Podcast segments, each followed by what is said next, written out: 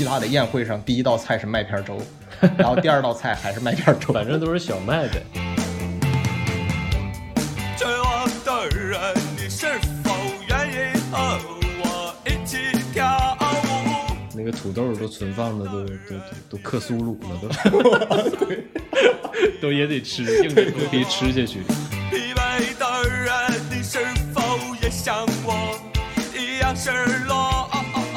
这个是更好的价值，对对对这个是更高级的自由。是是是啊，咱们就朝着这个东西，你你把你的那个那些消极自由的东西抛弃掉你把你个人的空间和权利让渡出来，我们为了这个事儿来去达到一个更长远的目的。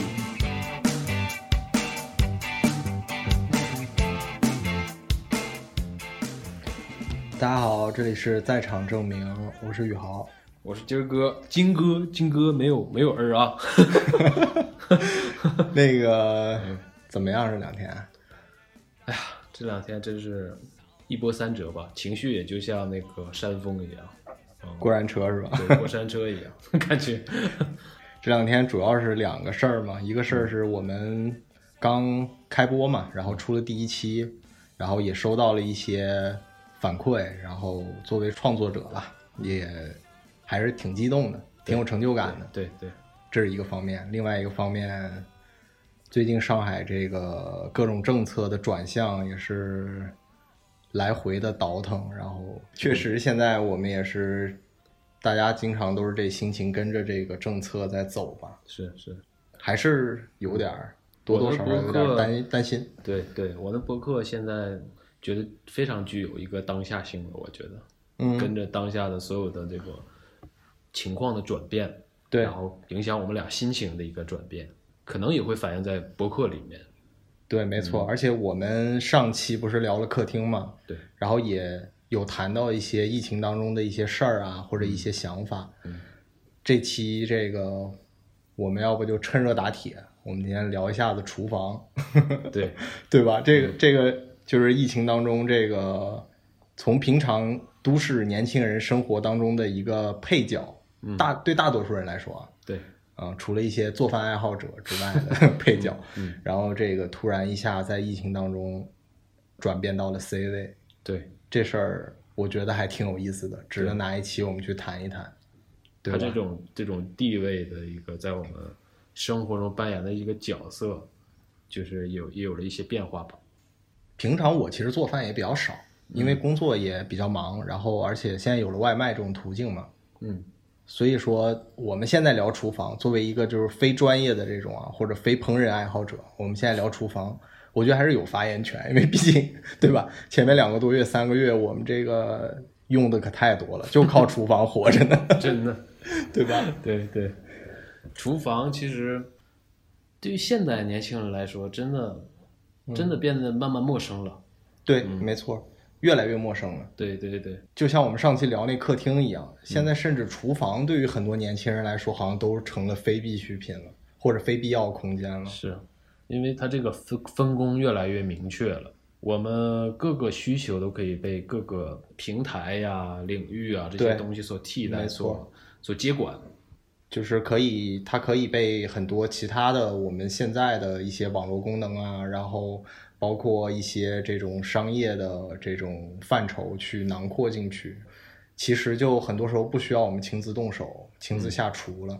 不过我们这个这这这些思考我们后面聊，我们还是要走一下我们电台的流程，对吧？是是是是是，我们一点一点往下聊，咱现在就把这个体验聊了，对后对啊，后面就没得聊了。对对那我们先先 Q 流程，Q 流程，对先 Q 流程，还是先把厨房这东西说一下子。我这一次啊，就不像上次那么赘述了。嗯，不那么硬核了。对对，上次这个就着这个客厅的各种词源问题，倒腾来倒腾去说了半天。嗯，然后有些朋友给我反馈说有点烦，听着。也不知道大家喜不喜欢前面的内容。如果是喜欢或者不喜欢，都可以在评论区进行一个呃留言和互动。对对对，嗯，但是我们这个当时做电台的时候，觉得这个东西还是挺有意思的，因为每个空间我们有一些这种比较客观的一些历史的这种演变也好，或者什么这种，其实能帮大家更多的去了解我们现在习以为常的这种空间它背后的一些事情。对对，就说白了还是咱俩要的太多了。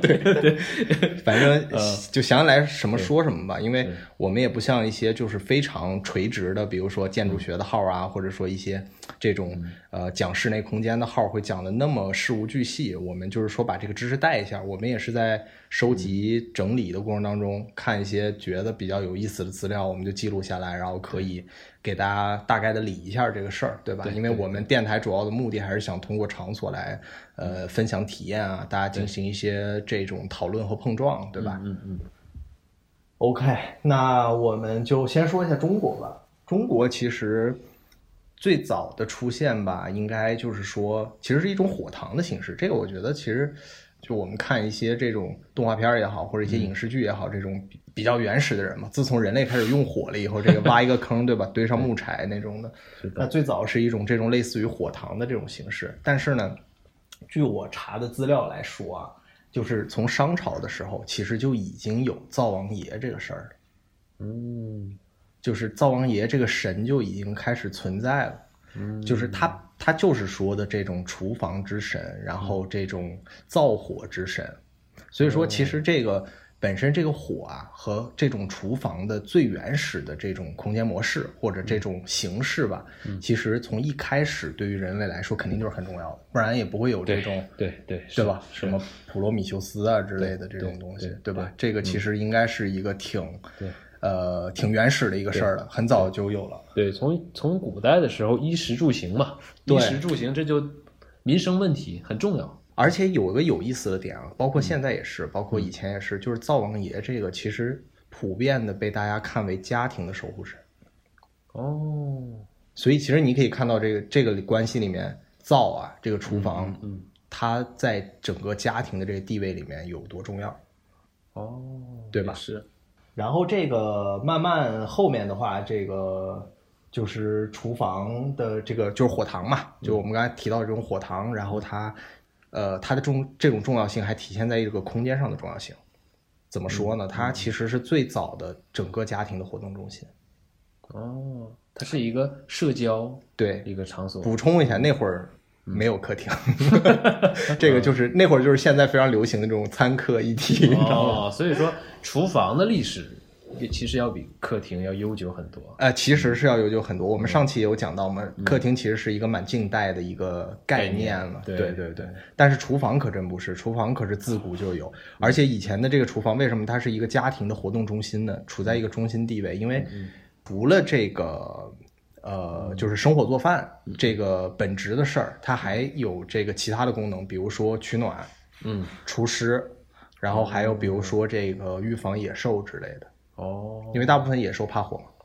哦，还有这个，对，所以其实有这个也有这方面的一个功能。所以说，你看啊，绝大多数的这种呃对家产生，比如说食物供给也好呀，烹饪也好呀，包括这种保护安全呀、取暖呀这些很重要的功能，其实都是集成在这个所谓的火塘里面的。哦，所以说重要的这个场域。对对，没错。所以说，其实这个东西你也能看出来，就是这个为啥灶王爷是这个守护守护神。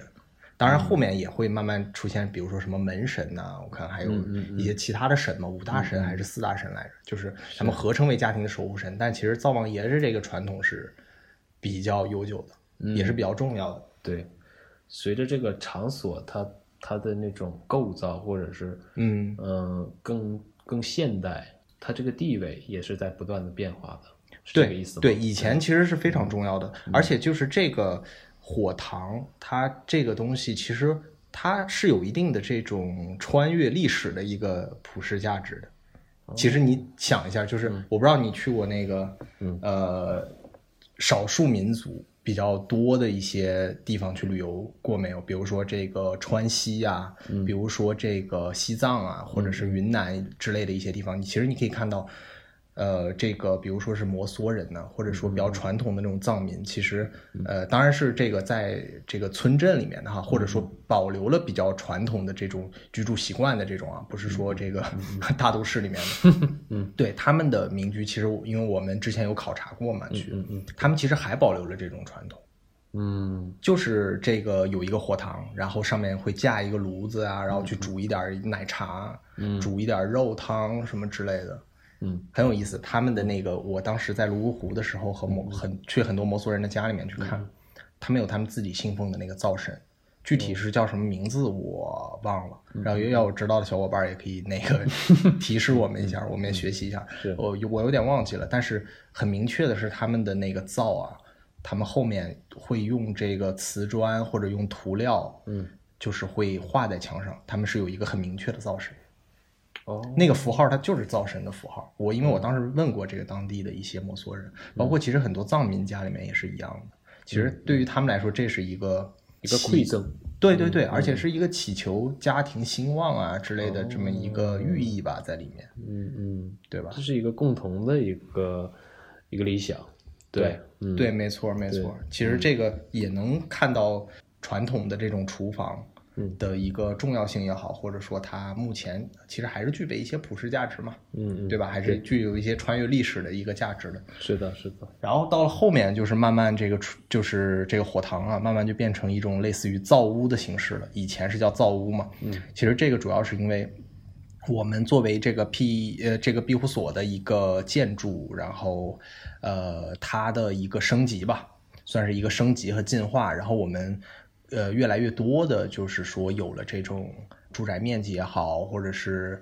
呃这种整体的这种建筑的构造也好，它都是有一个进步的嘛。是是，然后空间越来越大之后呢，其实就带来了这种呃空间上的分割，是。因为这个火塘和灶吧，它也有劣势在里面，因为它比如说啊，它的这种你煮东西的时候，这烟很大，对吧？你要烧木柴啊之类的，对对，烟油烟很大，然后包括是这个火，其实也是挺危险的，在家里如果嗯有还有这个孩子呀或者之类的哈，也是挺危险的。后面这是一方面，另外一方面就是说，人们对于这种食物，然后和对于这种收成收成品的这种慢慢的积累。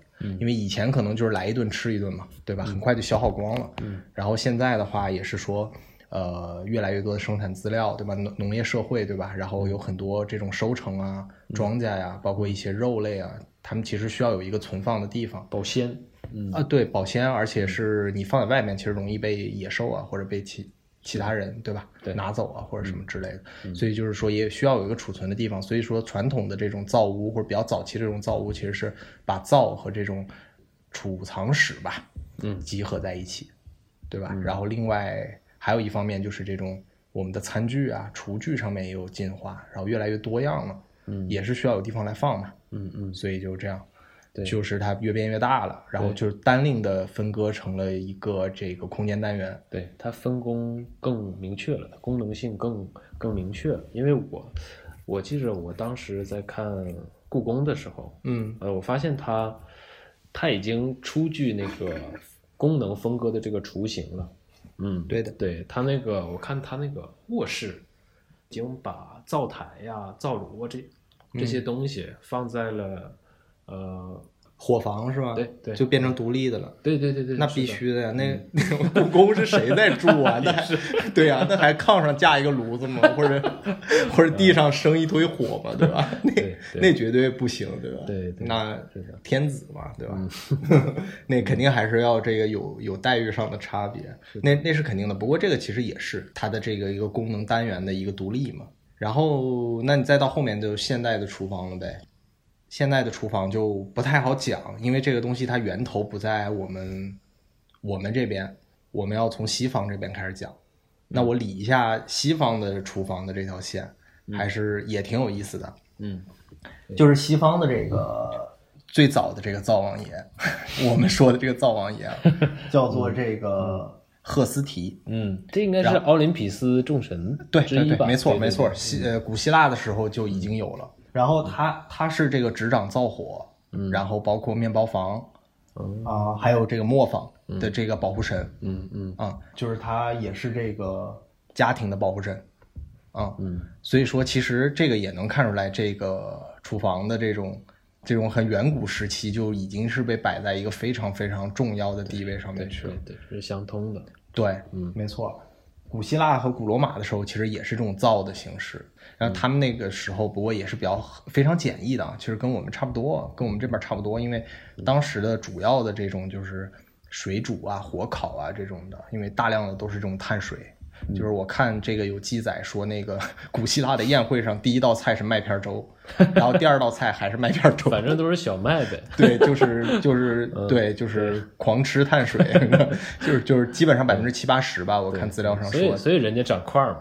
你看那个奥林匹斯众神或者希腊人都是肌肉肌肉发达，那天天吃碳水能不肌肉吗？那不是应该吃肉吗？我操！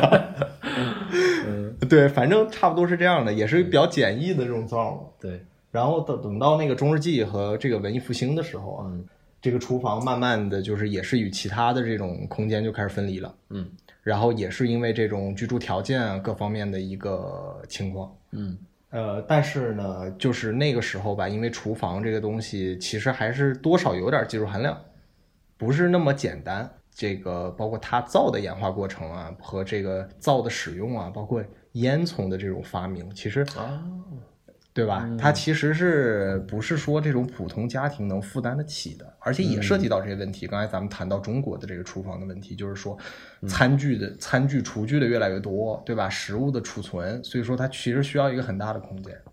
对，然后这个厨房就不是说每家都能有的，都能作为一个独立单元来存在的。所以说那个时候其实主要是一些达官显贵吧，一些贵族族阶啊层对，嗯他们在这个使用这种独立的厨房会比较多一些啊。这个其实成为了他们一个比较可以炫耀的一个 对吧 资本了。你来我家看看我家厨房。对对对对，大概是这种感觉，就是跟咱们现在这买的别墅一样，对吧？你看有车库是吧？或者说有一个什么，对吧？独立的怎么样？咱们看看我车，我宝马。对咱们看来我家看看厨房。我靠，宝马，确实又显露了咱俩的贫穷，你知道吗？我能想象的最最高端的是对宝马，哎，你得亏你没说比亚迪呢。真的。对，差不多是这意思吧。嗯然后呃，再再到后面就是这个二十世纪初了。二十世纪初，这个玛格丽特设计的嗯法兰克福厨房开始出现了。然后这个其实就是第一次出现这种现代化的一体式厨房。其实那个厨房啊，如果大家感兴趣的话，可以看一下我们的 show note，然后我们会把这个。呃，图片和链接我们会放进去，然后大家可以看一下。其实跟我们现在厨房几乎是没有什么差别了。嗯，包括这个已经成型了。对，已经基本上成型了，嗯就是包括我们现在的橱柜啊、台面呐、然后包括这个灶啊，然后包括这种很多储物的空间，然后去放置厨具的空间，这些其实就基本上已经都有了。嗯，然后我还发现，其实中外它那个厨房，嗯。其实是现代厨房，它也也是有很大的异同的，是不是？很大的一个差异。呃，其实他们一呃，这个这个你如果再往下讲啊，刚才我们不是有一块儿没讲吗？就是说中国这个现代厨房，中国这现代厨房其实就是法兰克福这种一体化的哈，这种现代厨房，这个它后面伴随着这个。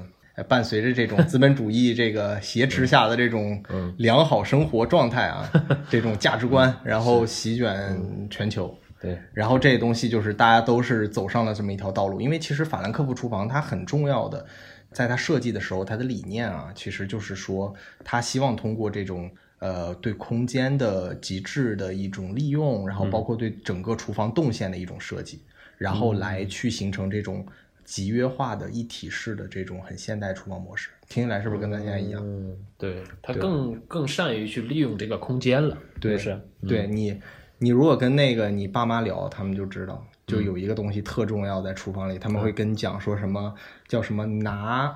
洗、切、炒、盛，就是整个这一套啊，就是厨房整个这一套，从这原材料最后到端盘上桌，整个这一系列流程，哦最好的这种厨房它是一顺儿的，哦，它不打架。它成流程化了的。对对对对对，就是整个厨房它现在已经，其实它功能分区很明确的，对吧？嗯嗯冰箱、水槽、灶具，然后包括这个操作的台面，到最后这个你放碗碟的这个这些东西，他们彼此是要配合的嘛，形成一个非常有具有效率化的这种生产模式，对吧？这也是这个资本主义的，对吧？对对对对对。然后说到那个，说到这个法兰克福厨房的这个设计师也挺有意思，他叫玛格丽特，然后是一个维也纳的一个呃女建筑师。给你讲个有意思的点，就是他他也是咱们这个呃中国人民的老朋友了，你知道吗？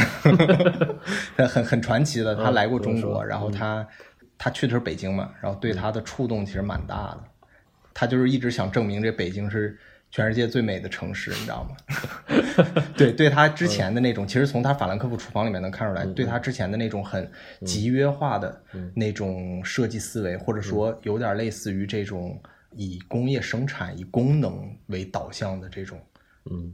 呃，这种设计模式，其实也是对他挺有触动的。嗯。因为当时的那种原汁原味的北京啊，然后那种整个的氛围和这种公园型的城市，当然其实绿地也是很多的嘛，嗯，然后其实对它触动是蛮大的，还挺有意思一事儿。这文化交融了，这一下子，对对对，嗯，一下给干懵了，现代厨房鼻祖给干懵了。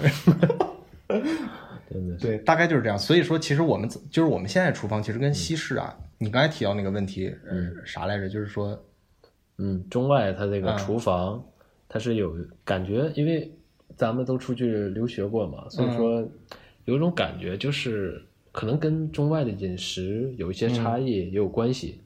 就是发现他们对厨房、现代厨房的这个理解嗯和这个操作方式，嗯，包括它那个结构，嗯也是跟中国的有一点区别的。嗯，就比如说举个例子，就是说，可能他们很少用油比较少嘛，烹饪的时候用油油烟少是吧？对对，传用点统的用点橄榄油，对对一倒一煎一炸，然后弄个意面，或者是弄个三明治，嗯然后它就结束了。但是我们一般这个流程可能是需要准备呀、烹饪呐、嗯，呃，这个流程还是挺长的。嗯就是嗯。这一块的一个影响，我觉得不能说没有，因为嗯。我们在国外用厨房的时候都有这个感觉，他们的抽油烟机贼不给力。啊，对，抽不出抽不出去特，别差，对那个做饭基本上就是这个你和抽油烟机一起吸，对对吧一起吸，对，对，嗯。这个是有这样的原因，但是其实这个也没那么，其实也没有那么的关键，嗯。因为其实现在啊，整体的这个包括欧洲啊，其实我们多多少少是有稍微有一点偏见，觉得他们的烹饪的这种程度比较浅，或者是怎么样的，嗯嗯。但其实也不是，你看那个很多分子料理啊之类的，其实它哦也是、也是对，也属于比如说这种温火慢炖呐、啊对对。也有很多这种，而且比如说像西班牙呀、意大利啊这些嗯。南、偏南欧的城市，其实他们对这个肉食，嗯。尤其是他们是需要用这种明火、高温去，嗯其实是很讲究的。嗯对他们需要用这种，哪怕是在厨房里面去烹饪，需要明火高温去瞬间让它产生美拉德反应嘛。哦其实因为美拉德反应这种东西，其实是人类最早体会到的这种美食的滋味嘛，真的是这样的。你想一下，因为这种烧烤、烧烤这种行为，其实烹饪方法其实非常古老了，是是，所以说其实也没有那么大的差别。嗯对，因为现在整体的这个其实就说到那现代的厨房啊，其实我们现在越来越走到一种就是说大家更追求科学化，然后更追求精细化、准确化的这种呃这种方向上去了。其实国内外都差不多，大家开始出现了多种多样的这种小电器，厨房烹饪的小电器，比如说空气炸锅啊，对对对，然后什么。物料机就是那种打碎的那个，嗯现在都有炒菜机了，啊，对，那那是他妈两码事儿。对，就是反正这个各种各样的吧，这种辅助的这种烹饪电器都出现了，然后包括很多家里面就是比较注重营养健康的，会有这种小的电子秤嘛，你知道吗？嗯嗯嗯，对，尤其一些健身哦爱好者啊，对他们会有这种来去称重啊之类的，其实也会比较注重一个比例啊，食材的比例啊，然后这些东西摄入量啊，其实目前慢慢的更多的走向这种方向上了。大概知道，就是现在其实有很多这种米其林嘛，他们也是在做分子料理啊之类的，其实就是一种更准确、更细化，其实就是比较科学化的一种这种分子化的吧嗯，这种精确。的计算这些食材的分布啊，还有试烤制制烤的这个强度啊，对的，来更加有效率或者是更完美的烹饪你的食材，对对吧？行，那我们这个 流程 Q 差不多了，对吧？嗯，咱们接着刚才一开一开始那个你那个问题聊，嗯，续上那个，就最近这个频繁常识的使用了厨房以后，今儿哥有没有什么感受来分享一下？这个感触真是太深了。就是以前我们厨房可能就是一个非必需品嘛，对然后我们需求被各个领域或者被平台所满足吧。就比如说我们有的时候工作很累呀、很烦啊，或者是不想动，就会点外卖呀、什么东西的。其实那个时候我们点外卖，厨房我们是没有概念的，我们可能更多是选择，我们选择去去吃什么。嗯在我们陈列在我们眼前的就是那些外卖平台呀、这些对呃一些图片呐、或者是那些感觉上的东西，然后我们能吃到一个现成品。对，他选选择套选择嘛，对对他这个菜品有很多选择，然后对。结果餐馆也有很多选择，然后发现平台也有很多选择，一个选择套一个选择，但是就是有点像我们去超市那个商品都摆在你面前，对，而且通过这个手指操作一下，好像很快这个就能端到你面前。对，而且它是偏同质化的。就比如说我们点了这家馆子，嗯，可能我们过了一周或过了几天，我们又点这个馆子，其实口味也是差不多的，嗯，它是没有什么什么惊喜性啊，或者是这种，可能更多是一个程程序化的一个感觉存在。对，而且很多现在都是连锁的嘛，对对对。很多都是连锁的，所以其实味道啊上面，比如说这个连锁的川菜馆和那个连锁的川菜馆，其实味道不会有特别大的区别。对，就像肯德基、麦当劳了，其实对，哎，对，有点像，有点像。所有的这个东西都变得一个品牌化了嘛。那你最近呢？就是前一段时间，前一段时间也是一个迫于无迫于无奈吧，或者是一个情形的一个考量吧，所以说，呃，这个厨房变得必要了，我们需要进进厨房进行一个算是 DIY 吧。嗯对于我们刚开始来说，就像一个 DIY 一样，我们去接触食材，嗯然后进行一个步骤的一个烹饪呐、它其实烹饪 APP 的下载啊，对对对 吧？啊，就是一切从头学习。你你以前不会做饭，应该会点儿吧？会一点儿，但是做的特别特别少吧，也就在国外可能会就是国外的那个披萨呀，或者是西餐呐、什么的、嗯吃腻了，我们可以换换口味啊，然后自己做一做，或者是单纯没有钱了，对或者是穷最近，对然后就自己买点食材啊，在家做饭，其实我感觉大部分留学生应该都多多少少会会一些烹饪，会一些。但是好不好吃这就另外两说了。这个嗯对 这个主要是跟个人需求和这个你周边的对对吧亲密关系的这种需求对吧比较比较有关。对，它是一种选择了。之前就是一种选择，我可以可以在家烹饪，我也可以出去吃嘛。对对对对，没错。它没那么必要。但是在疫情时时期，可能咱们必须得去厨房，然后对做菜，然后对有时候物资还跟不上，我们只能用一些现有的一些嗯食材或者是物料去去去做，然后来满足自己的果腹吧。对对对，对整个整个这几个月时间，其实厨房有点重回 C 位的意思，是吧？对，对就咱们前面聊到历史的时候说，其实以前这个厨房超级重要的，我们称为家的整个这个空间里面，它是超级重要的一个场所。对对对，然后最近这段时间好像有点体会到它重要性了。是是是，对，它的功能性，我觉得更加更加明确明明确了。以前以前可能觉得啊，厨房我可以用也可以不用，它可以被搁置，它可以当成一个简单的空间。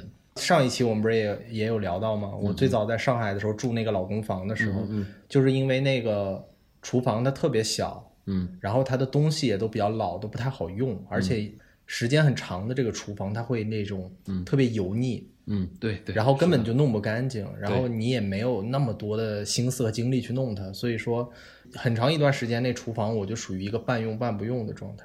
对。后面都成了那个 lava，就是就是我家的那个猫，然后它的、新角色出现了。对对对对，这个第三位主播 lava，然后我家这个猫后面我都把它这个猫砂盆儿放里面了，成了 lava 的厕所了已经。嗯，对啊，后面因为厨房根本就不用了，而且老公房通风也不好，对着天井，然后一到了这个饭点儿，嗯，特别难受，那厨房就没法待，因为所有人都做饭，嗯，然后整个那个油烟特别大，全部是那个油烟味道，嗯然后所以又脏，然后后面连灯都坏了，我就彻底就不想用了。对，很长一段时间我住那个就是纯粹靠外卖，嗯，就是被疫情封闭起来的时候，我都在想，我嗯我要还在那房间里面，可能现在我要死了。有可能。真的，因为用不了了，那油烟机都坏了。嗯，什么都坏了，就确实没法没法再做饭。真的，只能可能清水清水煮煮青菜，对，煮煮煮一些什么鸡肉什么的。而且就是因为不用，所以也就不想修它了。那个时候，对，像这一波这么突然，突然把你一关，也不可能给有人给你修，彻底完蛋。真的是，前几个月这种高频次的跟厨房去接触的一个感觉啊，嗯，我感觉那个时候 我们厨房其实都不光是一个烹饪的场所了，都有点像个战备仓库了。我感觉，当时我家那个地上有好几个纸箱子，里面囤全是囤的菜，完了以后那个所有的就是团购来的物资啊，或者说这种东西全部是堆在厨房的，因为其他地方你也没地儿放了嘛。是，然后整个冰箱塞得很满，然后地上也全部都是米面油啊，然后各种食材、各种蔬菜之类的东西。变成个核避难所了。你这个变，对，差不多啊。我觉得就跟那个我们之前在电影里面看到那种特像。嗯，一开门架子码的整整齐齐的，而且我觉得还是让我学了很多这个生活小妙招，各种保存蔬菜的呀，怎么保存，然后这个什么样的菜容易坏，怎么、怎么怎么去处理这个菜，对对对吧？把这个普通的蔬菜拿回来以后变成净菜，然后怎么存放，对吧？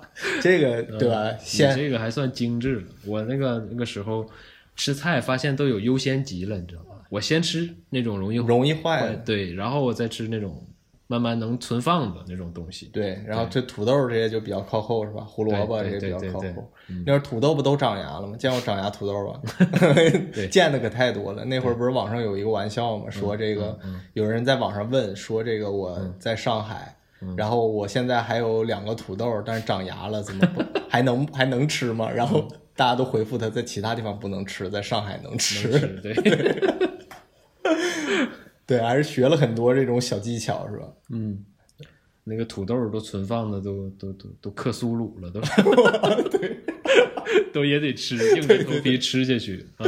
克苏鲁土豆 都得把那个都得把那个都挑了，对，弄干净，剥下去啊，对，然然后这菜哪儿坏了舍不得扔，然后得对。对吧？得收拾收拾，把还好的地方留下，是。坏的扔了，嗯，确实没办法了。之前那个网上都已经，我看都已经开始有人搞那个，因为那会儿葱特别难买，嗯，然后买回来以后一买又是一大把嘛，然后你葱这个东西其实又不能直接吃，对吧？它主要是个调味料啊，对。然后很多人为了保存这个葱啊，让它保鲜，就各种插呀，各种种。嗯，网上有各种各样的办法，那会儿特别多。然后还有人搞了一个这个 种葱的一个摄影大赛，你知道吗？我不知道你有看那个没有？嗯，那还有的人还拍的很文艺呢，你都看不出来是葱了，你知道吗？呃，就差种菜了，我觉得在家里菜园子，我都听说有种的，就是那种家里面自己有小院子，或者有什么那种大的那个盆儿，就是那种大大的花盆儿，嗯嗯大的那种花盆儿，还有尝试自己种的，嗯，太强了，这个。就差搞个大棚了。嗯，对，而且还有一个那个，我还有一个感觉啊，我也说不上来，这是难受是好是坏啊。嗯，我不知道你们公司以前上班打卡吗？我们我们不打的，你们不打卡是吗？我们公司之前还有一阵儿是要打卡的，你知道吗？嗯。然后这个疫情的这几个月时间啊，那厨房有点像是个办公室了，感觉，就是你一到一看表，一到比如说十一点半、十二点，你就要去做饭了。下午一到，比如说五点多、六点钟又要去做饭了，就跟打卡上班是一样的。我那会儿就感觉这厨房，因为因为你不做你就饿呀，然后你而且你又必须做，因为你没有第二条途径了，对吧？对对，咱上班有时候实在是有事儿或者怎么样还能请个假，那个你请不了假呀，请假你就饿肚子，对吧？至少咱就再怎么样极简，一天也得吃一顿嘛，对对吧？就成了一种新打卡上班的，对我来说感觉，嗯，而且一餐一饭还是挺重要的。如果你一直一直都是一个工作的一个状态，你会被逼疯的。我觉得，其实工作也是需要一些一些停顿的，一些喘息的。对对对对，你还有个双休日，对吧？对。对那个可真没双休日了，那 你必须天天做，顿顿都得做，不然就得挨饿，对，就得饿肚子。对，而且厨房它可以让让我们有一个喘息。你觉得厨房让我们有个喘息啊？对，我觉得厨房是让我有哦，让你有一个喘息，让我有个喘息，因为我有时候专注在工作呀什么的，这个这个这个这个 flow 里面，我就我就不想思考别的了，然后或者是我就我就没有没有什么感觉去去做别的事情了。所以说，厨房至少给我一个停啊顿，让我一个暂停键。明白明白，强制打断嘛，对对对，因为不得不做了。而且对对对你一个人可能还好点儿，毕竟你跟那个对吧？上期你说了，你跟你的伴侣 对吧、嗯对一起住，那必须肯定还是要到点儿就得开始操作了嘛。吧对对对，有个强制打断的，确实确实，是，这这也是。嗯，所以所以说，在疫情期间，你觉得厨房对于来说就嗯意味着什么，或者它它教会了你什么？你觉得？嗯教会了我什么呀？嗯嗯，其实我有一个感受，因为我其实本身不是特别喜欢做饭，就刚才也聊到了，之前其实我也做饭的频率不是很高，嗯，可能在国外还高一点，回来以后觉得最大的解脱就是，嗯，哇，有了外卖了，再也不想做饭了，对 而且之前也没那个条件嘛，嗯。所以说其实我已经有差不多四年吧。就是没有很频繁的做过饭了，就是最多偶尔煮个方便面什么之类，这不算啊。嗯，就是真就是很认真的烹饪，其实已经很久没有过了。然后我感觉，其实最近这段时间我感触还挺深的，因为我从一个就是非常偶尔的一个状态投，就必须马上切换成一个高频使用的一个状态了。嗯，然后所以我感触就挺强烈的，就是做饭这个事儿啊，我觉得还是挺少有的，就是它那种必须要你精力非常高度集中，嗯，然后你的这个头脑和你的身体同时要动，并且非常协调的这么一种工作。对因为本身这个厨房啊，不光是因为你要处理各种各样的食材，你得有流程感，然后你得把控时间，这所有因素都综合在一起，而且还有包括你对烹饪的技能的那种掌握程度，对吧？嗯然后还有一个事儿就是，其实厨房它本身是有点危险性的。是的，嗯呃，因为我有一个朋友在学厨嘛，学了很多年，然后据他说啊，反正厨师基本上手上就是没有不带伤的，因为你常年要摸刀啊，嗯然后有各种各样的烹饪的器具，然后包括你跟火接触，然后跟很烫的东西接触，对，对吧？其实厨房也有一点危险性，其实侧面让你本身身体的警觉性其实是比你干其他事情要高的。是的，需要专注。对，而且必须得这个手脑合一的去操作，挺需要这种这样的一种状态去的。因为像我们平常啊，就是嗯。很多时候，包括我们工作啊，有时候可能是你脑子在动，嗯嗯，对吧？然后你坐在那凳子上一坐坐好几个小时，其实你身体几乎是一个忽略的状态。对，然后我们这种，比如说我们现在很多人去健身房啊，或者说这个运动啊之类这种东西，其实你又很多时候又是处于一个就是四肢或者是自己的身体在剧烈的运动，但其实你的脑子在放空，或者说脑子就是在一个很就是很模糊的去想一些事情啊，或者说是沉浸在一种什么样的一个状态里面，或者听听歌什么之类的。其实那个时候你的大脑的活跃度是比较低的。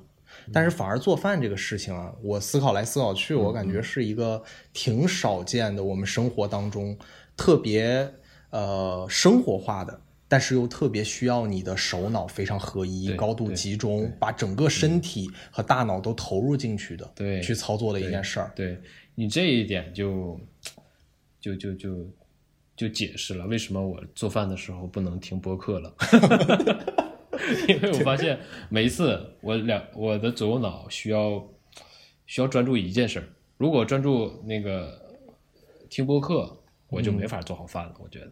因为每次基本都会做坏，对对尤其是听翻转电台。对，但是但我专注在做菜的或者做饭的时候，我就发现我我我听不进去那个播客，或者说我都忘了它它它它你注意力只能放在一个上面。对对对对，因为它嗯需要你，包括饭店也好，包括这个煮饭也好，这嗯都是需要占据你几乎，呃，可能百分之八十的注意力。那你剩下的百分之二十，其实做另外一件事根本就不够用。嗯，对啊是的，是的，小野老师是这个糊饭的主要凶手，我也糊过，我也对糊过。我听电台边就边听什么水烧开了好久都不知道这种。对。然后你说这个危险性，我就我就深有感受。我觉得在厨房真的很容易跟跟伴侣去吵架，或者是 打架，尤其是两个人好像是在分工来做一个菜的什么时候的。如果是两个比较有控制欲，嗯。或者是怎么样的，都想按自己的方式去去完成一个烹饪或者是做一道菜的时候，就很恐怖。就是举个例子，就比如说切菜这一点，有的时候他喜欢切成那种片儿，然后你你看了以后，你就你就觉得不对啊、你得你得按我的方式去做，对，这就很很黄晓明了，这就我觉得，对。对吧？然后对，所以说这个危险性，我觉得体现在就是两个人协作，比耍刀都危险是吧？对对对，我跟我对象应该是没法开公司了，没法没法开公司来协作这个一件事情了。不好说，不好说，你知道吗？我就感觉开公司可能比做菜还简单点儿呢。做菜其实真的不容易，真的不容易。你刚才说的那种确实是因为很多事情啊，比如说我们现在习惯于用一种很理性的或者很逻辑的、很数学的。呃，推断或者导出很多结果。嘛。嗯，但是做饭这个事儿，就它妙就妙在有时候很多是不成文的规定，或者是一些纯粹的生活经验，它没有一个普遍的真理也好，或者说一个规则也好摆在那儿，其实往往是没有的。尤其是像对于我们这种平常做饭比较少的这种经验就更缺乏，所以就更很容易产生分歧。你觉得该切条，他觉得该切丝儿。对对啊，你觉得该切块儿，他觉得要切片儿，对吧？就这个事儿确实也挺容易争吵的。我我这边就还好，因为我做饭确实不行。然后 对啊，就彤姐做饭比较厉害，所以说基本上就是听她的，她说怎么做就怎么做。对，就是这种打手的角色，对指哪儿打哪儿。对，我就不行了，我必须得，我要是看一个菜谱或者是看抖音什么的，我就必须得按那个流程来。我精确到就是每一步或者是每一句话每个句号，我都要按他的说法来。对，但是我女朋友可能她更想，就是说我随性一点，我就叭一撒。对呀、啊对对，撒盐歌 是吧？对，那你你女朋友是对的呀。你刚才批判分子料理了，你这不是分子料理吗？一步一步的，我适合做很法餐科学的对我。有可能适合做法餐。我感觉还是那个，嗯，呃，这种高频次的厨房使用，好像让我们找回了某某种身体的重性，是吧？嗯，身体的这种重量感，或者身体的这种行动感，他很投入的这种，协作协调，对对对，脑对脑手合一的这种东西，其实让我们找到一点这种身体的这种感觉啊，我觉得其实还挺挺特别的，也挺挺那个，就是放在现在的这种我们平常的生活经验里面，其实还是有一点不一样。对，平时生活中也很难去去能有这种行动吧？我觉得，那其他的呢？就是你，比如说嗯你整个这段时间，就是有没有教会你一些这厨房，有没有给你上一课？对，因为我我发现我在用厨房或者是这种从一道菜接触食材，嗯然后那个下锅，最后盛出来，嗯我觉得对于这套就是流程，嗯。或者是这种仪式感，我就有种特别的那种感觉，就是让我想起了我以前老师跟我说的一个一句话，就是他说他为什么喜欢去农贸市场啊，或者是那些嗯卖菜的地方，嗯。就是他能感受到一种烟火气，嗯，就是就好像我们进到农贸市场或者是菜菜店，拿起一个苹果一捆菜，我们去闻一下，闻到那种自然的那种气息，我们更能感受到一种生活的那种实质感。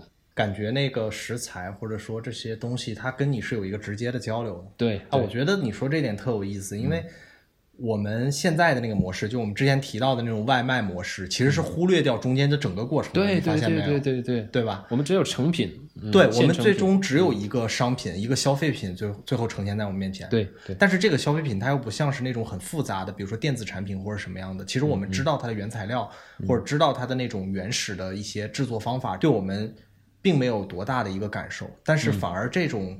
呃，像身体记忆或者像这种千百年来的这种传统，这种食材跟我们的关系其实非常近的，对，只是也只是在这几十年，好像越来越多的被年轻人吧忽略了。对对对吧？整个这个过程好像消失掉了。你我们对食材的这种直接的体认，好像突然一下变得特别缺乏。对对对。甚至我去买菜的时候，我就有这种感觉，我根本就分不清这个是上海青还是什么油菜、什么对对对小白菜，根本就不知道。对对对，我只知道那个东西做熟了什么样，对吧？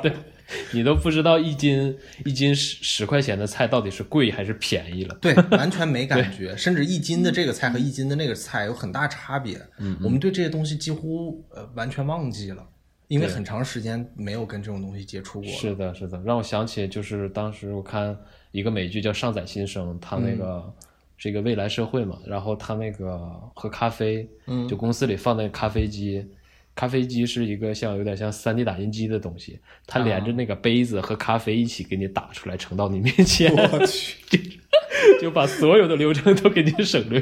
对，就是对就是魔法是吧？凭空直接想要什么来一什么，对对对，对吧？其他过程全部忽略了。全部抹杀。对，那那就更没感觉了，那就是连你连咖啡豆长什么样，你可能都不知道，对对对，对吧？你只知道最后那个咖啡呈现出来的一个滋味了。对是的，呃，说到这个，其实我还有一个特有意思的点，嗯嗯就是嗯，我可以大概说一下，就是之前我有一点点心路历程了，这个跟我刚才提到的那个呃身体的重性其实也有关系。嗯刚封闭的第一个月，我特别颓，嗯因为特别难受，然后就是有各种各样的资讯呐、然后包括就是啊、呃我很多事情我觉得不该这样。嗯，或者还有就是本身的这种自由的一个突然的一个禁锢和消失，其实让我特难受。嗯然后就第一个月特别颓，而且每天要做饭，其实一开始一开始是很抵触的，对是一种消耗，你感觉？对，很拒绝的，因为也不会。但是后面慢慢的在厨房的这种工作当中，就是不管是备菜也好，像我炒的比较少，水平不太行。备菜的这种过程呀，包括后面去清洁碗筷啊这些东西的一个过程当中，后面慢慢慢慢反而找到了一些乐趣，就是这种身体重性的感觉。对。因为当时我特别颓的时候啊，嗯，我当时就是有有有一个自我批判，你知道吧？就我就当时特别难受，然后我我当时就叫自己叫三维一体人，你知道吗？就是当然我我当然除了批判我自己啊，也也也在当时我也在影射很很多其他人啊。就这个三维一体人是啥意思呢？就是说卡夫卡的这个《变形记》里面就是变成甲虫的这个人，嗯，还有这个契诃夫的这个。这个装在套子里面的人，嗯，对，还有马尔库塞的这个单向度的人，你知道吗？三维一体人，就是我当时，当时真的有一段时间特别颓，特别难受，就是感觉自己没办法处理好自己跟自己的关系，也没办法处理好这个自己和这种，比如说公众舆论呐、或者说这种公共场合的这种其他人的关系，然后也很难处理好这个就是当时的那种强烈的那种食物的短缺啊，对食物短缺这种恐慌吧，也不能说直接的很短缺，就是这种恐慌或者什么样的，其实让你只能关注在纯粹的这种生存欲上，或者说这种生存状态上，而没办法去关注那些精神上的东西。我那会儿就是书也读不进去，然后电影也没法看，然后就只能看看什么无脑剧啊，或者说就是很迷茫的在家里转一圈又一圈。是这种三维一体人的这种感受特别难受。但后面慢慢的在这种厨房的这种参与过程当中，其实发现这个平常我忽略这个地方，反而让我找到一点点乐趣。对，甚至有一段时间，我特别就是享受在那个在厨房里面一个小时就做完饭以后，就是把那个灶台擦得干干净净，然后包括油烟机啊什么的，很细致去处理那些事儿。对，反而感觉好像找到一点点感觉。对对对，这就是可能就是，嗯对于我们，我们都是需要身体性，我们都需要跟我们的真实的实在世界去打交道嘛。对，是发生交互，这是很很重要的一个过程。对即使是我们在一个呃一个食食食品短缺，我们的精神生活没法去补足我们的物质生活的这种情况下，这种其实体验是其实更重要的，是不是？对，而且这种身体的体认，其实，呃，有时候往往能带来我们其实忽略掉的或者意想不到的一些乐趣。嗯，我觉得很多可能搞竞技体育的人，可能对这个特别有感受，对吧？嗯就是这种必须大脑也飞速的旋转，然后这个身体也必须得非常的投入，嗯，其实是应该是很有乐趣的一件事儿。是的，是的。对你说到那个竞技体育，我就想起来了。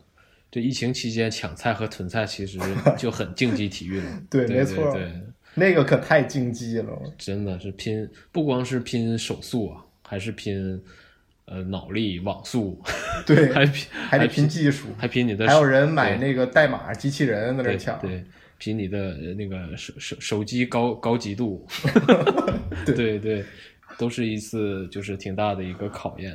嗯，像当时当时那个那阵儿球鞋非常火的时候，就是用那些软件去抢鞋，跟那个一样。比那个可牛逼多了。那鞋抢不到，你不会死，你知道吗？对对你不会挨饿呀。对对对，你这个东西你抢不到，你很崩溃的。对完全心态不一样。毕竟你抢不到你就挨饿嘛。你有很长时间没抢到，我记得那会儿咱俩每天交流我也是，我我一开始因为物资可能一开始比你稍微充足一点，嗯，我是比你晚几天才开始拼命的抢的，然后你已经跟我说你好像好几天都没抢到了，是吗？对对，我一来是一个心大，然后我总觉得怎么会发生这样的事情呢？嗯这不可能。不应该，对对平常都是食物自动走到我面前，我动动手指，是是是，所以说没有想到是变成一个这样的状况。嗯。嗯。为自己的狂妄付出了代价。对对对，我也是啊，我最崩溃一次，我记得这个抢菜抢了连续好像四天吧，嗯，都没抢到。抢菜他要每天早上六点钟上架，对对对，然后我们全部都是要上这个五点五十的闹钟，嗯。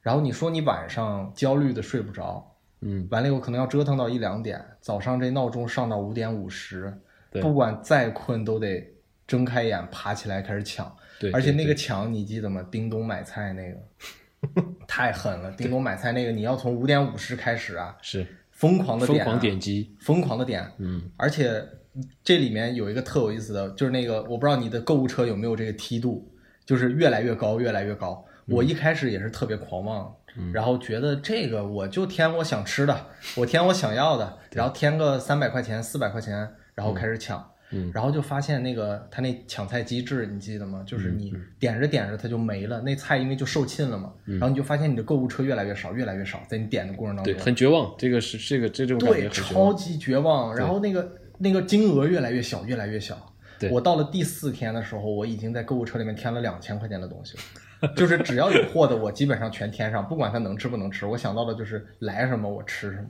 真的是真真的是那种感觉。对对就那样，我第四天从两千块钱最后抢到一个都没有，然后差不多历时十五分钟，就那手指就没停过。对，然后抢到最后就是送达时间，记得吗？这个噩梦我，这个这个噩梦啊，送达时间没有。嗯就算你最后到了付款的那个之前，那个送达送达时间你也选不了。对完了，我记得我那天还发了一朋友圈，就是四月四、月可能八九号的样子那会儿吧。我当时那个截了一个叮咚买菜那个送达时间没有的那个图，它不就一片白吗？嗯嗯我当时说，这个我愿称其为每日希望的小墓碑，不仅不会缺席，而且不会迟到。这个太难受了，都都快练成身体记忆了。是的，是的，而且没想到就是在在和平年代还能经历这种对于这种必需品的这种缺乏的恐惧，对，但是到后边可能就是呃买到了，对，团到东西了以后，我们就是必需品这些得到了满足了以后，开始想要一些非必需品的那些。消费品呐、或者是那些什么可乐呀、什么那些咖啡咖啡这些可能是非必需凌品，对对，非必需品它有了一些，包括当时出了很多那个社会事件嘛，对对对，就有我我有好几个朋友，他们小区就是明确的拿了一个清单，嗯，然后什么可乐呀、咖啡呀、什么蛋糕啊、冰激凌这些全部都属于违禁品，你知道吗？这东西不予团购，不予这个配送对对对，啊，就就跟这个禁酒令似的，搞了一个这么一个清单。嗯，然后包括当时那个一些非必需品，有些人可能团了一堆非必需品呐、还得、还得藏着啊，藏着，藏着椰子，然后悄悄摸摸团对，或者是心里有很多的愧疚感，对对，好像自己做了一些那个见不得光的一些事情，这种感觉，你是怎么看待？就是之后的这些非必需品，在购买它的这些东西，或者对这些非必需品的这些这些想嗯法和渴望，你是怎么看待的？其实我和你不太一样，我是刚封住没几天，我就开始想这非非必需品了。嗯因为我就一直有常年有这个大量喝咖啡的习惯，嗯就没有咖啡我是会很难受的。嗯因为当时刚封起来的时候，我还家里还有一些，嗯后面但是你可见的这个不解封，你很快这个东西就没了。嗯然后你知道它大概能撑多少天，其实本能的也有一种焦虑感。嗯而且这个东西非非必须和必须的这个东西，我觉得怎么去定义呢？很难去界定。对对对对，你难道就是说所有让自己那个，呃，除了吃饱以外，可能食用或者饮用它快乐的东西都叫非必需品吗？那如果要这样说的话，那是不是反过来讲，那如果我们能吃猪肉就，就不要买牛肉了，对吧？我们如果能买这种差的牛肉，是不是就不应该买牛排？嗯对吧？我觉得这个其实是非常模糊的，而且对于不同的人来说也不一样。对最贴切的例子就是烟民嘛。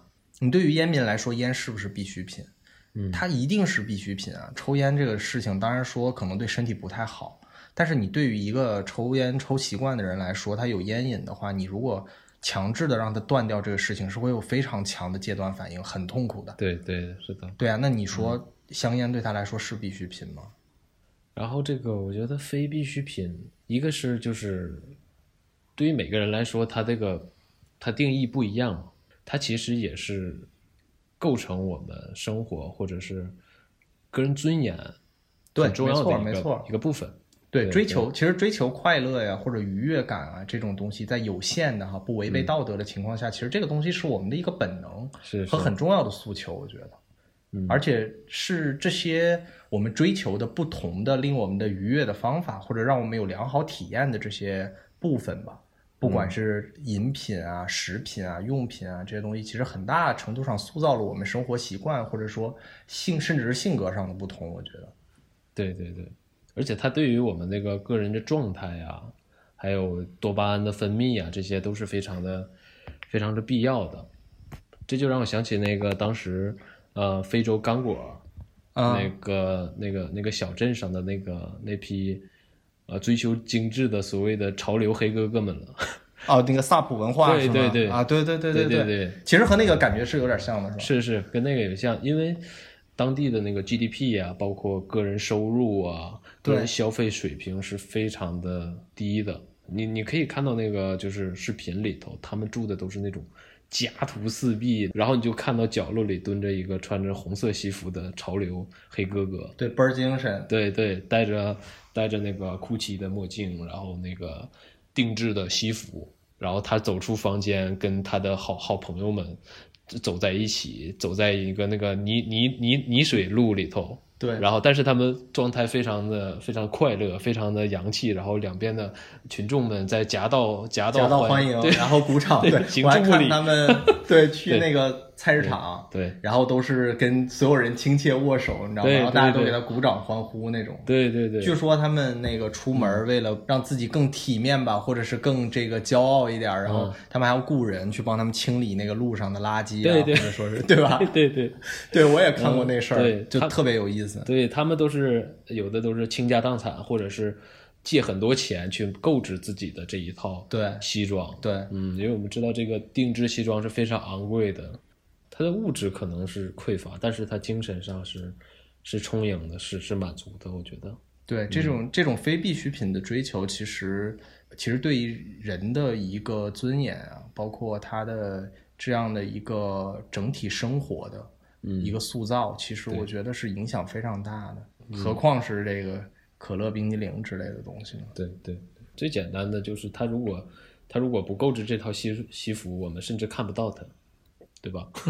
对对对对对我看那个巴黎的那个，好像几个有名的杂志都请他们来拍片子了嘛。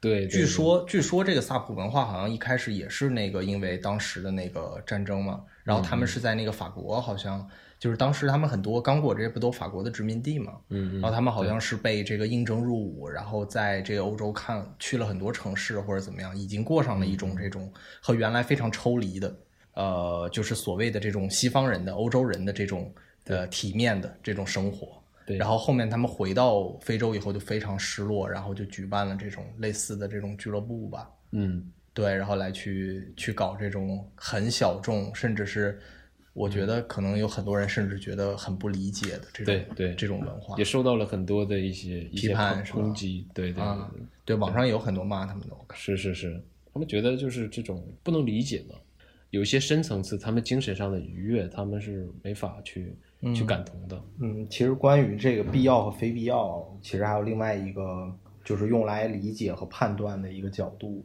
呃，我第一个想到的就是自由论。呃，当然，就这角度可能是稍微会有点批判性，但是可以帮助到我们来去找到一个认识这个问题的路径吧。我觉得，就是以赛亚柏林他把那个自由分成两种嘛，一种是积极自由，一种是消极自由。呃，先说积极自由吧。积极自由比较简单一点。积极自由其实就是一种表面上字义上的一种很肯定性的这种自由，它指的就是说以某种方式行动的这种权利或者能力嘛。然后这是一点，另外一点就是说它是一个理性引导的这种生活。那消极自由就稍微复杂一点，消极自由它就是一种否定性的这种自由，就是比较重要的几点，一点就是不被干涉的这种状态嘛。它的核心是关乎于是一个个人的一个权利和一个空间，它不是一个集体的角度去解释这个事情的。啊，那就是解释过后，你就能感觉到他们俩之间其实是有一定的这种制衡的一个关系的。呃，就是如果说我们带入到这个我们这个风控期间的这种冰激凌事件啊，或者什么可乐事件来去看的话，其实我们怎么理解这个事情？就比如说，那我的消极自由其实就是我有不被干涉的权利嘛。比如我去购买冰激凌啊，我去购买这些东西，我可以不被其他人干涉。但是反过来的话，从积极自由的角度来看的话，其实集体或者说比如说居委啊这些，他们其实想倡导的是一种啊，我们是需要先去运送必要的物资，对，或者是我至少是有不让你去运这个物资或者怎么样的一种权利，对吧？其实这是一种积极自由。其实从这儿就能已经能感受到他们俩之间的这种张力了嘛。对这种制衡和对抗的那种张力，嗯对，通过这个东西，我其实怎么判断的？我是比较站在这个冰激凌这一方的。对，其实因为因为怎么说呢，就是我个人认为这个冰激凌的这种消极自由是更加合理的。柏林其实也是呃有表达过啊，能感受出来，他其实更偏爱这个消极自由，就是因为消极自由它其实是非常好用直觉去把握的。是就比如冰激凌，我从直觉上来讲，它本来就是一个我该有的权利，或者我可以得到的一个权利，有不被干涉的自由，而且它并不是一个很过分的。对，它不会被过量去消耗或者成瘾呐、像像那个吸毒啊，像那个赌博呀，会过量的这种，包括当小孩儿不拥有那种认知的时候，家长进行一些规劝呐、劝导啊，规劝和劝导其实就是一种积极自由，是吧？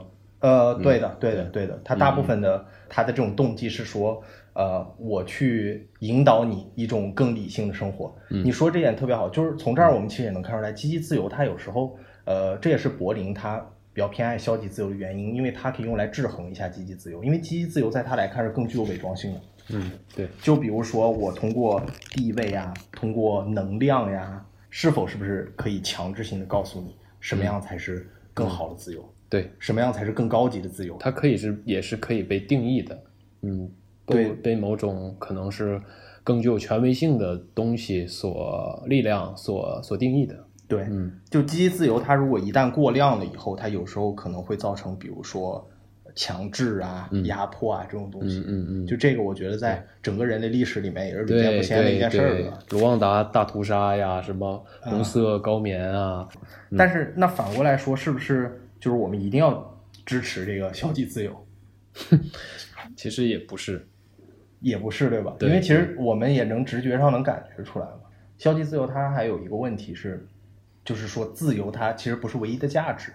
对，有时候在一些特殊情况里面的时候，我们其实是可以去用自由的一些价值去换取，比如说更多的公共福祉啊，呃，更必要的，或者是一种更必要的一个状态或者一种价值，对吧公？共权利，包括工会啊这些东西，其实都是一种正向的一种积极自由，是不是？但是这个东西的关键点在哪儿呢？嗯，其实这个也是我不太站，嗯，呃，这个冰激凌反面的一个原因，因为这个视频其实很多人应该也看过，包括没有看过这视频也没关系，因为只要是风控期间的，或者说整个这疫情蔓延的这几年，我们听过太多太多的类似的这种话语了。嗯，这个其实就是我个人出发会比较讨厌的，或者是 我比较的对我比较警惕，我比较抵触的一件事儿。是的，对，就是说，很多时候啊，作为集体啊，或者作为更有权力、更有地位或者更有能量的一方，他往往会把这种去做一种权力性的话语，他会把这个积极自由做得很抽象，会告诉你，哦，我们是这个，比如说为了最终的胜利呀、对为了所有人能早一天怎么怎么样啊，对吧？对为了为了最终大家都能实现一个什么样的目标啊？嗯它看似其实这种我觉得都是对那种自由的一种权利性的这种抽象，或者是呃、嗯不能说歪曲吧，但是会有一点这样的感觉。对，会有一种可能会被滥用，对，嗯是会有这样的。对当然这个东西如果说你做的非常的极端，推到一个很极端的话，嗯。那可能就是类似于比如说像红色高棉啊之类的这种，吧？对对对。那你不懂，我来告诉你，这个是更好的价值，对对对这个是更高级的自由，是是。是啊，咱们就朝着这个东西，你你把你的那个那些消极自由的东西抛弃掉你把你个人的空间和权利让渡出来，我们为了对对这个事儿来去达到一个更长远的目的。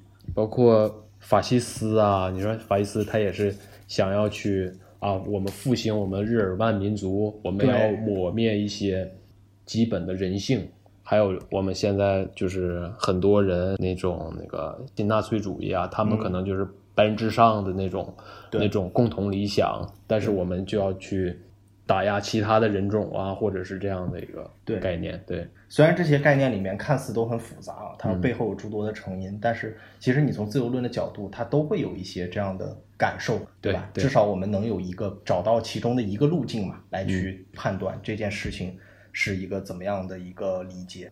但是反过来呢，就是如果光提这个自由论吧，刚才咱俩讨论了半天，好像是有一个判断的路径，但是好像实际的问题没解决。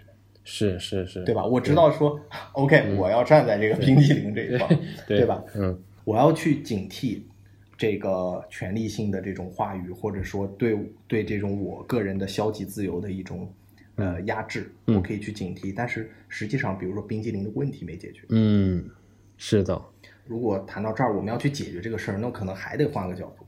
是呃对，我觉得这个角度可以，呃，我们可以站在公平这个角度上去看这个事儿。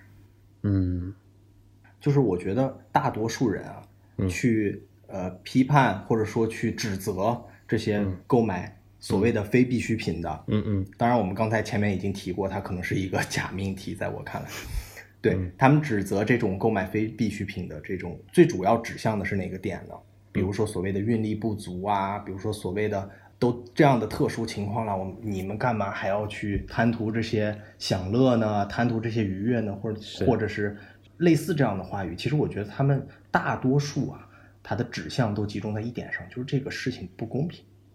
嗯，是这个东西就像，呃，很多人也在骂的另外一件事儿，疫情期间，比如说徐汇区怎么就老发物资，怎么就发那么多物资？那我们怎么就什么都没有？或者过来都是烂菜叶子，都是几根黄瓜？是，其实他们背后的某种诉求，我觉得是类似的，对他们在乎的是一个公平问题。对，变成一种一种博弈了。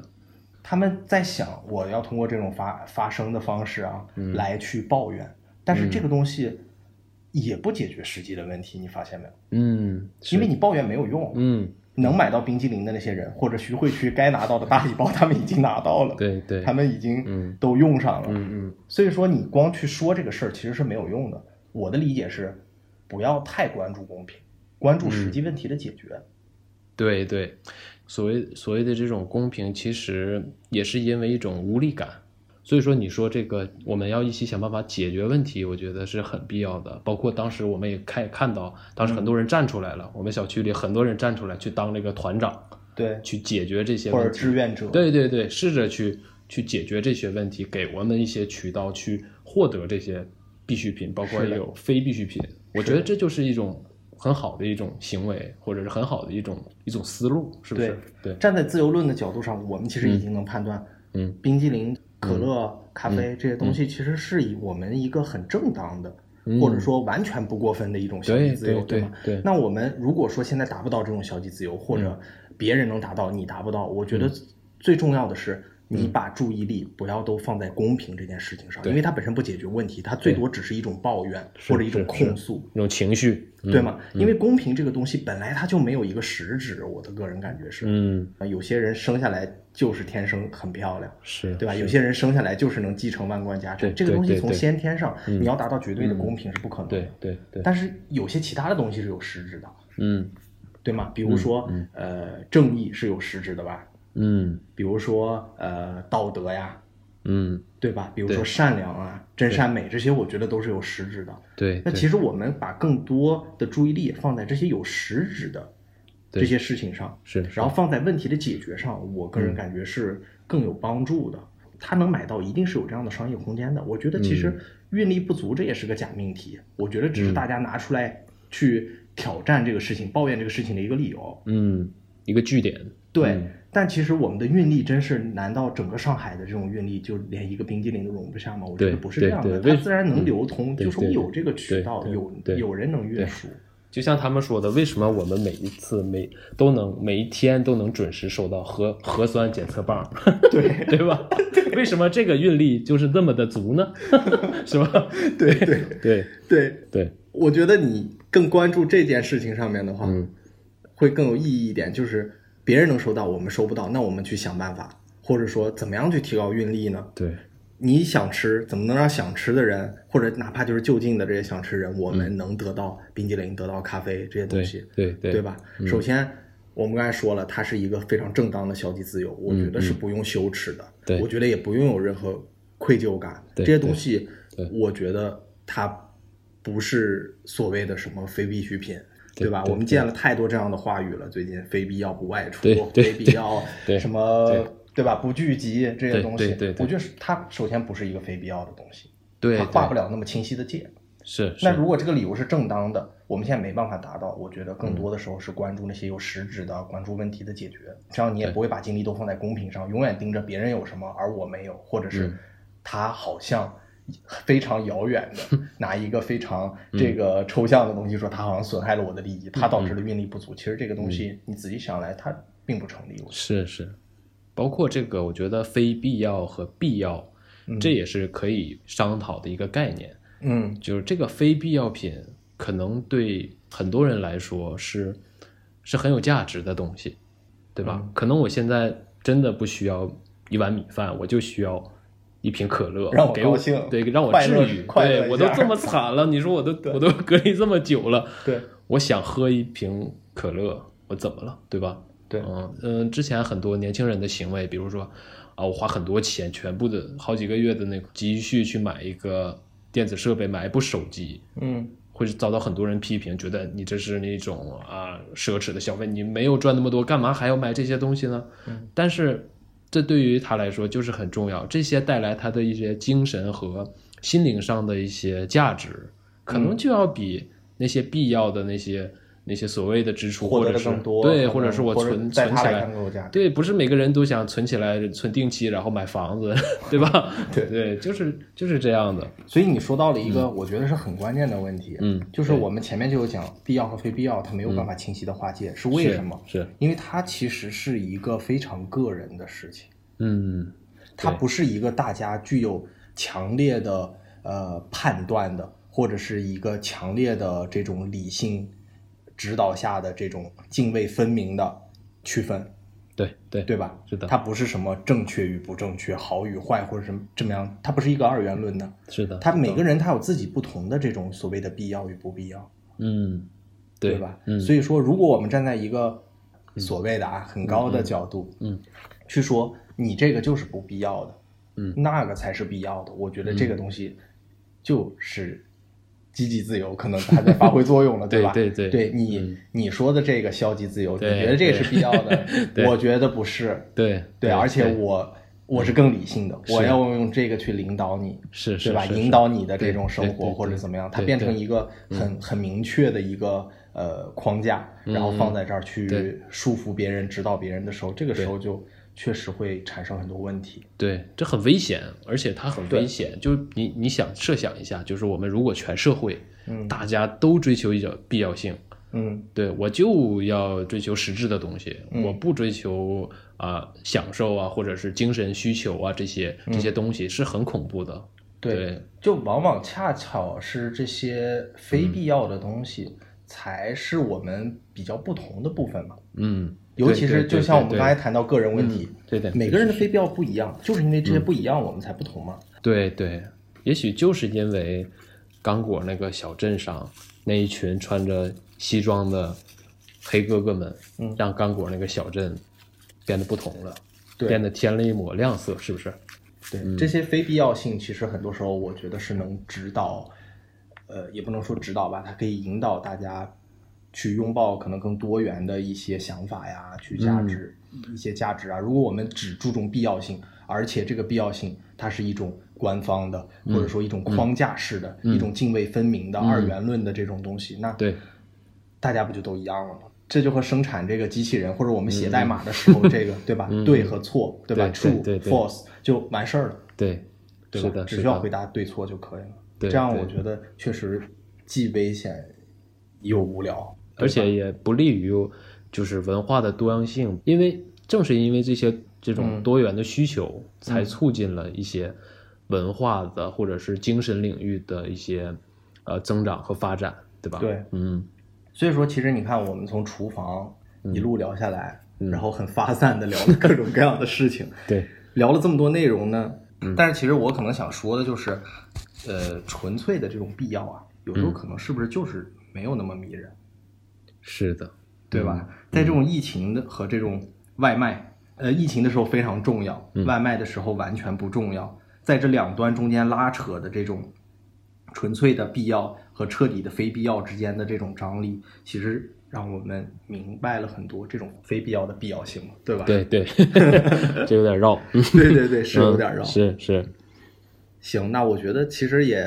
差不多了。嗯。而且厨房这个话题真的非常有趣，也很贴近嗯生活。要如果一直聊，可以聊的非常非常多。对对对对厨房寄予了太多我们的情绪，包括一些各种各样的生活记忆呀、生活碎片呀，包括嗯个人情感。但是我们也不能聊的太多了，因为上一期就已经有很多人抨击我们，对对 对，整的太长长了了。对对对，嗯我们也是点到为止吧。我觉得今天也差不多了，聊的嗯点也都很充分了。我觉得，嗯嗯那我们就是要不然再走一下程序，我们 我们延续一下我们上一期这个、嗯呃为数不多的这个读书传统。对，我们也再来给大家呃选读一小段吧，嗯我们觉得特别有意思的一个东西。好，然后我们同时大家也可以仔细听一下我们的一些背景的感觉，然后找一点厨房的这种记忆。对，那我们这一段呢是呃叫做《厨房里的哲学家》这本书里面的，嗯，然后它是法国的萨瓦兰写的，然后他是一个法国的传奇的一个政治家和美食家。如果大家对美食或者是对厨房有特殊特别的这种热爱的话，嗯。应该听说过有很多这个美食家呀、大厨都会引用他的很多这个话语。他非常有意思，把这种生活的这种厨房和食物这些东西和一些他的政治观和一些哲学观会结合在一起，会进行一些阐释或者一些这种论理。嗯，那我来读一下他的类似于他的美食二十定律，他所理解的这个呃厨房或者这种美食学。嗯，OK，它一共有二十点啊，我们就不读那么多，我们挑几段来读。嗯好宇宙因生命的存在才显得有意义，而所有生命都需要吸收营养。国家的命运取决于人民吃什么样的饭。上帝让人必须吃饭才能生存，因此他用食欲促使人们吃饭，并用吃饭带来的快乐作为给人类的奖赏。与发现一颗新星相比，发现一款新菜肴对于人类的幸福更有好处。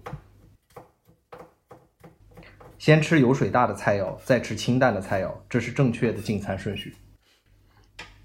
先喝温和的酒，再喝劲儿大的酒，这是正确的饮酒顺序。